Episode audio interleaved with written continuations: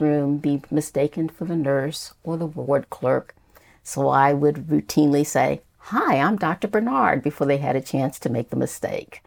I would frequently be singled out for questions uh, because you know, there's no hiding. I, I, was different from the rest of my classmates, but that made me stronger and better, I felt. Um, I had the experience when I was a resident um, that I was in charge of the emergency room, and I happened to have an African American student working with me that evening, and a patient who didn't want to see me or my student. And had the pleasure of saying, well, you see us or you don't see anybody. So, um, you know, those are things that happen. I would like to think that those things don't happen any longer because there are many more in the field. It's not so unusual to see a black woman as a physician. Um, but I do know that there continue to be microaggressions that people have to endure. And unfortunately, sometimes there are still overt aggressions, and we need to continue to work to eliminate those sorts of things.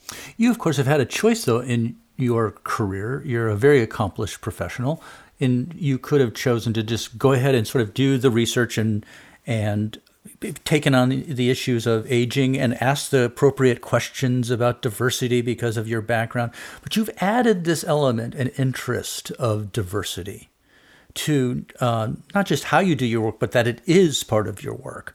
And why did you choose to do that?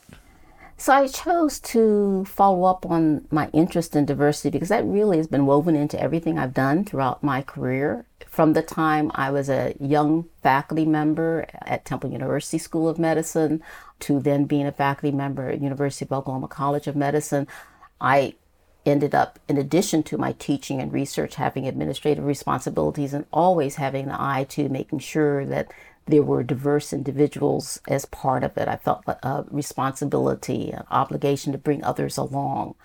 Never really wanting to focus exclusively on this because um, certainly at that time, having that as your exclusive focus was kind of a career ender. So I did do the research with regards to aging. My focus was on nutrition and function in older populations, uh, particularly ethnic minorities. But as I got to NIH and took on a true administrative role, exclusively administrative role, administration of research, but administrative role, there was the freedom to really focus much more on these things. And so uh, got involved in things like uh, co-leading what's called the Inclusion Governance Committee here at NIH that looks across NIH to make sure there's appropriate inclusion of women, um, underrepresented minority groups, children, older adults in clinical studies